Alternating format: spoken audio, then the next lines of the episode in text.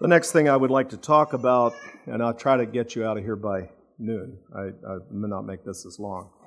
The title of this little message, we had Sing the New Song. It was a biblical uh, discussion as to what the new song means to the Christian, that it's a resource, not just an inspirational, optional activity. And then the last message, of course, is to give us some direction as to what kind of music endures, what kind of music we should, should make sure that we never lose. Uh, that was what that was about. And this is entitled Lead the New Song. How do we keep good music, good singing alive in our communities? Or how does it happen that some communities are singing communities and other communities are not? I mean, I can name you singing communities. South Boston is one of them. And I, of course, I don't know this congregation, but your singing is very good here. Uh, and I don't, and I, I, don't have your history. But I, I think if I would go back, I would find something similar to what you would find at South Boston. I don't know what preceded the 1940s at South Boston. Perhaps there was even a precedent before that. But at Boston, South Boston, in the 1940s and 1950s, there was a man there by the name of Henry Good III had a family of nine children, and the children remember, some of, most of them are still living, I think, or some of them are. They remember that he, on a regular basis, gathered them around his rocking chair, and he had charts, music charts made up, and he'd sit in his rocking chair with a yardstick and drill them on the rudiments of singing. And they sang as a family. He told one of his daughters, every time a new hymnal came out to order it. He, he, he wanted to have all the new hymnals that came out, uh, uh, Mennonite hymnals, I'm sure, and maybe other hymnals as well. But he wanted, he wanted a collection of hymnals uh, because that, that was, I guess, sort of his hobby, collecting hymnals. He conducted music schools on a regular basis. He was constantly getting together little groups to stand up and sing special numbers, and he was constantly um, insisting on uh, wholehearted congregational participation. Now, uh, what I'm saying to you is there was a leader there who wouldn't give up. He had a vision of a singing congregation, and he did by teaching the congregation, by little ensembles of groups, teaching his nine children. He, he infused into that community a, a sense of the importance and the beauty and the satisfaction of singing. And here we are, what, 75 years later, we have a singing congregation. If you go to Hartville, Ohio, that's was a boy growing up. That was sort of the music capital of the United States. I mean, that's they were the first conservative group uh, to produce recordings, and and they had a choir when no, none of our conservative churches did. And if you went there, they had excellent congregational singing. Well, that goes back to John Overholt, and that goes back to his father. His father was Mennonite, converted to Amish. I'm sorry, it was his grandfather, but his father uh, had had enough contact with the Mennonites that he could read music, which was sort of unusual for an Amish boy to read music. And he read music well. And again, he had all kinds of hymnals. He taught his children to sing. He taught them to love music. And John Overholt, Joe Overholt, took a group of raw Amish recruits and trained them to be good singers and, and, and developed a choir. and so there you have it. And, and what I'm saying is, Nothing happens, uh, hear me please. Nothing happens automatically except sin. That'll happen automatically. Anything other than that, that is good and noble and right, if you go back, you're going to find somebody who irresistibly and persistently and steadfastly and in a concentrated way stood for that truth, articulated it, insisted upon it, exemplified it, and just kept at it till the day he died. That's what you'll find if you find anything good. And so when I say lead the new song, I'm not talking about song leaders. I'm talking about every one of us taking some responsibility to lead the new song, to be a leader in singing. Well, you say, I'm a woman. The church isn't going to take very well to me getting up music classes and doing all the stuff you said. Well, let me take you to another person. This was a woman. It was my grandmother. Her name was Susie Martin. She was married to a man who could not carry a tune. He literally had no interest in singing. When the family sang, he usually wasn't involved. He was sitting over listening to his radio. He was not a very spiritual man. He was sort of a, a non involved father in many ways. He had some good qualities too, and he, he led his family in some things. But when it came to music, no involvement at all. And probably if it wouldn't have been for his wife, that family would have grown up to be what is often said that's a non singing family. But they grew up to be a singing family. Now, to my knowledge, my grandmother could not sing a part, and she wasn't really that great a note reader, but she considered this important. And my father talked about a, a, a frequent evening activity was to gather around the kitchen table with hymn books, and she taught them what little bit of music she knew. I don't think she was a great musical person, but she taught them what little bit of music she knew, and she taught them to love singing, to value singing, and to participate in singing parts. And they grew up to be a singing family. If you go to my community, they'll say the Abe Martin family, yeah, that's a singing family. There were there were seven boys in that family and two girls, and they were all all the boys were singers, and even those who left the Mennonite church were leaders of music in the churches where they went. I mean, it was just a singing family. When I grew up, of course, that, my father was a part of that family, but the problem was he was sick. He had chronic asthma and almost couldn't sing without having a coughing fit. Well, how did our singing family become a singing family? And our family in the community is known as a singing family. It's because I had a mother.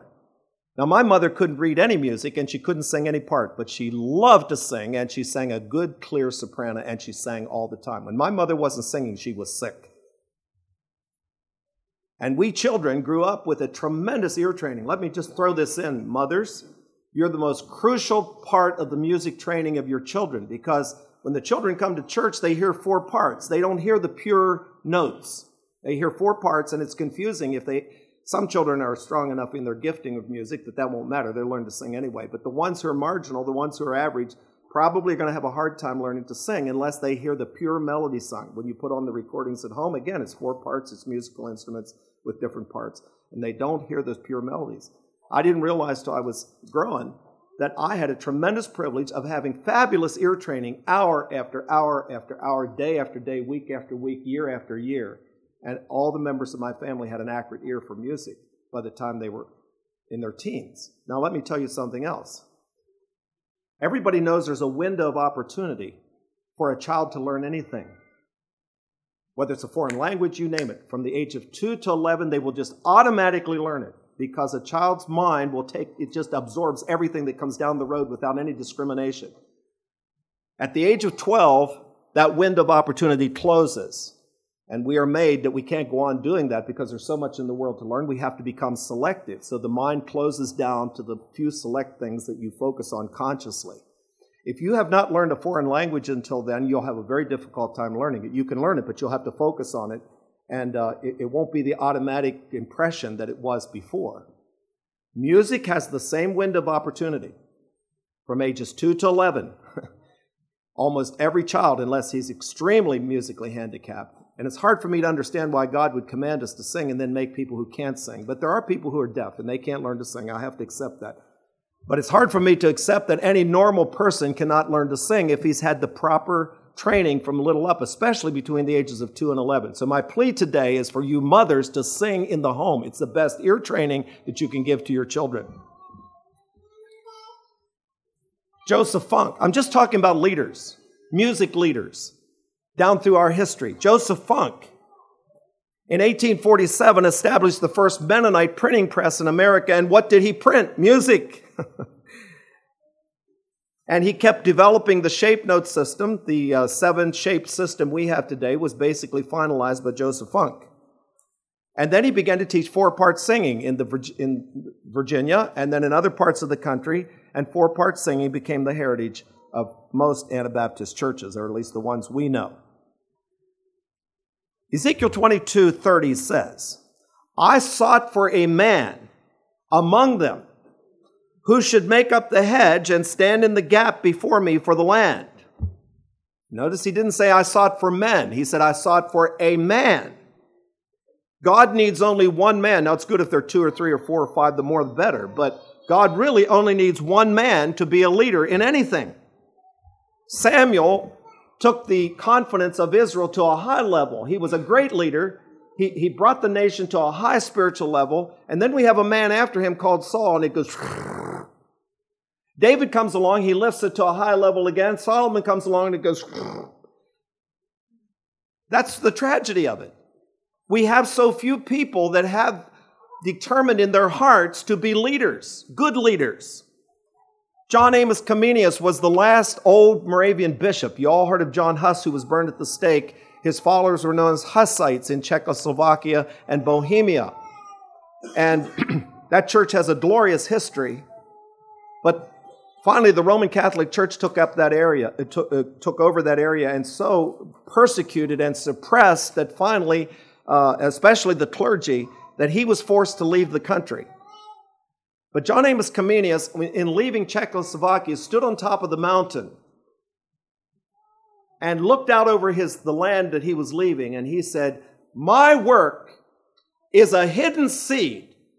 It was good seed, and it will yet bear, forth, bear fruit. Hundred years later, we have the Moravian movement that grew out of that, that you've heard about. One man. In fact, he's a well known man. When I was at Shippensburg University, he is known as the father of modern education. They didn't tell us this, what I just told you, that he was a bishop, he was a godly man. They didn't tell us that the reason he did what he did was because he had a vision to educate the whole world with the gospel. What he did was he said children should have materials on their level. Up to that point, children memorized adult catechisms and they didn't have books on children's level. They didn't have pictures in the books. He said we need books on the level of the children, we need books with pictures, but it was because he wanted to teach all of them the gospel. He's known as the father of modern education. He was a very pivotal person in history.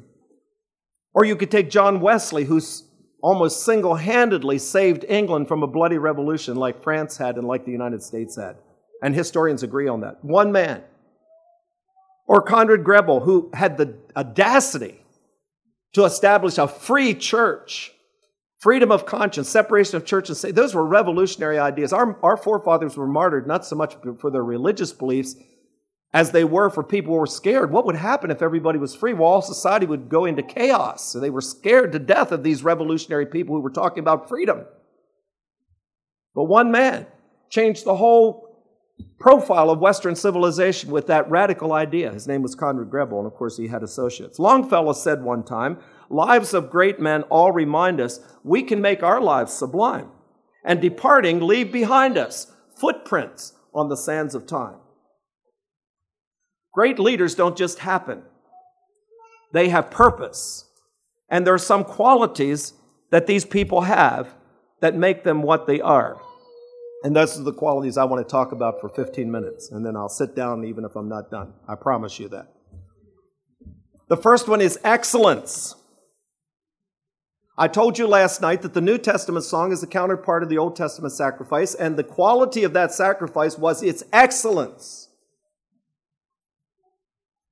God is known as the Lord of glory. And I told you last night that the word glory has the idea of a manifestation of excellence. People sometimes question, well, if you pursue excellence, won't you become proud? Not if you understand excellence, you won't. It's like the little boy who in Sunday school sang, Twinkle, Twinkle, Little Star, now how I wonder what you are. Then he went to high school and he studied one little chapter on astronomy in his science book. And he went out and he looked up at the sky and said, Twinkle, twinkle, little star, now I know what you are. Then he went to college. He got a PhD in astronomy.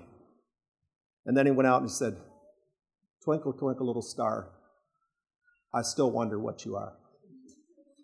When people say that this person got education, he was proud, he got too much education, my answer to that is no, no, no, no. He didn't get enough education.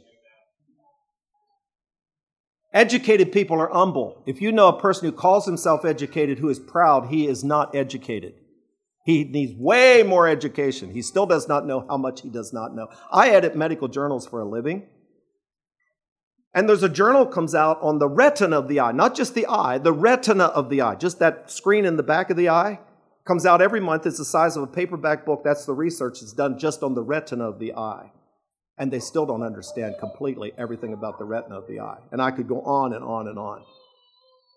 Excellence is pursued by people that have some understanding of how much more there is out there. They do not become proud, they are just in pursuit of excellence.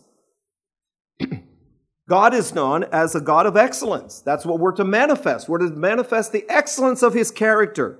And every leader has been committed to excellence, whether it's aesthetic excellence, whether it's worship excellence, whether you name it, whatever it is they're a leader in, they are inspired and they're pursuing excellence and, and their pursuit of that and, the, and the, the beautiful ideals they hold up and exemplify draws.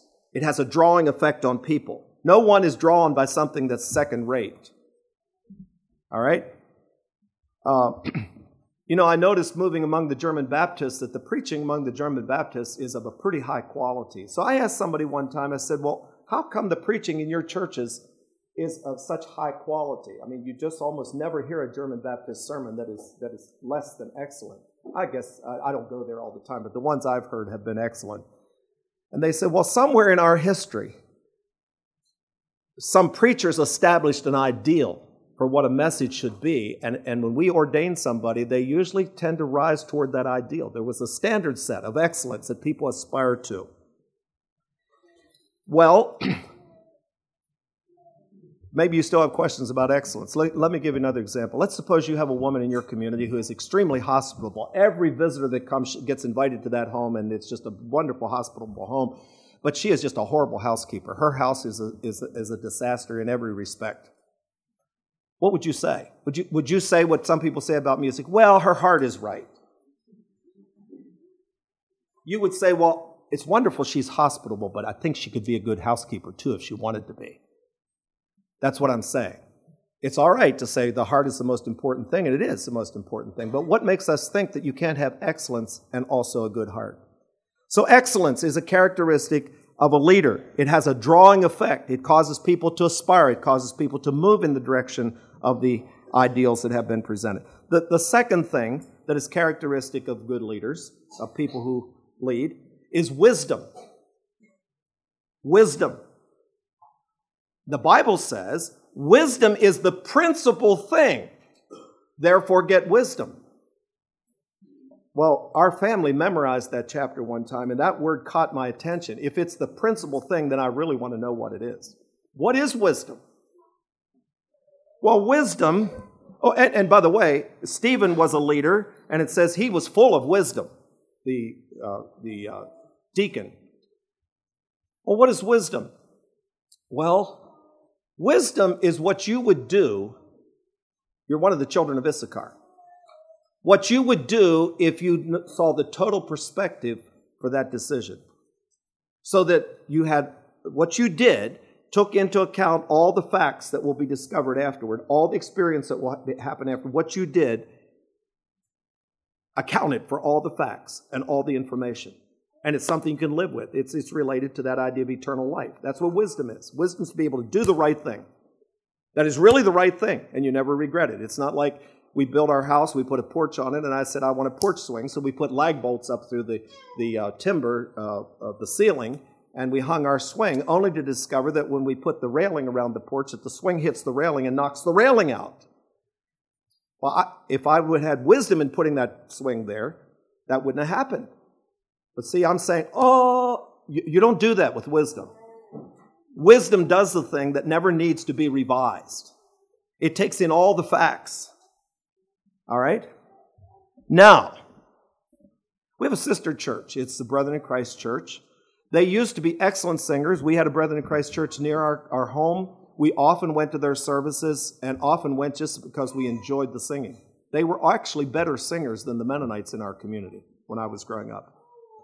But if you go to a Brethren in Christ church today, almost all of them will be singing in unison. The four part music is gone. Why?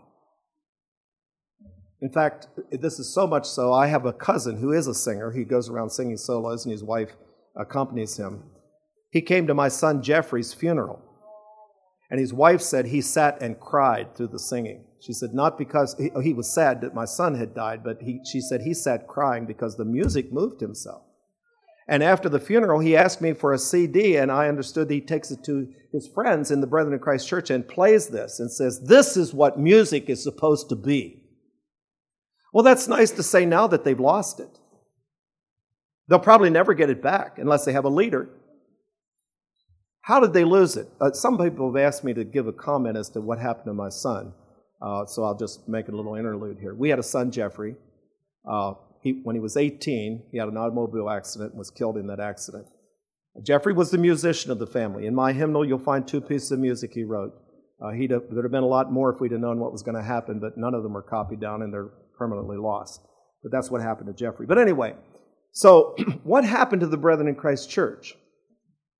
They introduced an organ and a piano. Can I prove from the Bible that organs and pianos are sinful? No. I can prove from history. I can prove from looking at what happens when you introduce an instrument and tell you that you'll have to choose. You can either have your instrumental music or you can have your good four, part singing. There's only one group in history that I know had both, and that was the Moravians, but they put a lot of effort into making sure they maintained the, those two together. But ordinarily, when you put an instrument into the church, Alice Parker says this, and Alice Parker did the arrangements for Robert Shaw Chorale, so she should know what she's saying. She said, when you introduce an instrument into the church, the responsibility for the sound is divided between the instrument and the singers. And the singers lose, and the instrument always wins. Now, that's Alice Parker saying that, not me. That's not a scriptural argument, that's just a practical argument. But people who are wise say, this is what we want, and this is what we're going to have to do. And that people can live with that decision forever, and nobody ever regrets it. My cousin is saying, Oh, we lost it. That's too late. A leader knows what Israel ought to do, and he stands there in the gap, and people bless him for generations to come for qualities that never would have been preserved if it wouldn't have been for his wisdom. I hope I'm making sense. How many understood what I just said? So, where you have something of value, where you have something like the singing that we have, it's because there were some people who understood some things that maybe other people didn't, and they stood there in the gap and they insisted on those things. Too many people let the world press them into its mold, but it doesn't have to be so. You should lead the new song with excellence and you should lead the new song with wisdom. You also should lead the new song with enthusiasm. That's the third quality that a good leader has. He has uh, excellence, he's aspiring toward a goal that's beautiful and draws people. He has wisdom. The things he decides are things people can live with forever, they have the mark of eternity on them. He also has enthusiasm. It might be interesting to know, for you to know that when it says in Romans 12, verse 1, I beseech you that ye present your bodies a living sacrifice, that word sacrifice is the word, Greek word thusio. It's the word from which we get enthusiasm. In fact, the, the word enthusiasm is the word entheos, with God. Theos is God. It's the French word entheos. So we, if you look in your dictionary, you'll see that's where the word enthusiasm came from. Well, it's hard for me to believe that people who are indwelt by the Spirit of God, which is a supernatural power, would not have some zip about them. I mean, I don't believe in passionless Christianity. I'll just tell you that right now. There's somebody who doesn't have a passion for, for, for his beliefs aren't providing much, they're not providing much evidence that that belief is real to them. So, enthusiasm. It's another way of saying being filled with the Spirit. A leader is filled with the Spirit of God, and he has enthusiasm, and it's contagious. The Jews had understood that. The reason Paul said concerning zeal, here's my proof that I had zeal, uh, I persecuted the church. The reason he said that is because the Jews had figured out a long time ago that the man whose heart was in his religion, the man who was a true Jew, not only believed certain things, but he had a passion behind his beliefs. And if you go through the New Testament, the Old Testament, you'll find these people that had this zeal. That's a quality of a leader. Everyone is passionate about something, and if you're passionate about the new song, you will, be, you will, you will lead your community in singing. And the final point steadfastness. Okay? So we have aspirations toward excellence that has a magnetic drawing power we have wisdom, which gives us something that we can live with forever. We have enthusiasm that is, that is the very essence of God expressing himself through us, and then steadfastness. The Bible talks about steadfastness frequently. Not everyone is going to, a leader soon finds out that not everybody will embrace his vision. uh, you know, I started out as a young uh, idealistic person, and I was so excited about the things that were happening in my life spiritually that I thought if I got up and taught them, everybody would just be so excited about them. And then I found out that some people didn't agree with me. That was very disappointing. But every leader faces that. Every leader faces that because he's charting a course. He's staying the course. People don't agree sometimes, but he's staying the course. He has a vision they don't see. He has wisdom, and not everyone's going to agree. So, what do you do? Well, you learn, like Vance Havner said, to toughen your hide without hardening your heart. And you don't quit. Good leaders don't quit. They are not discouraged. They don't abandon their vision. They don't become nasty. They don't become obnoxious. They become sweeter and sweeter the more people oppose them.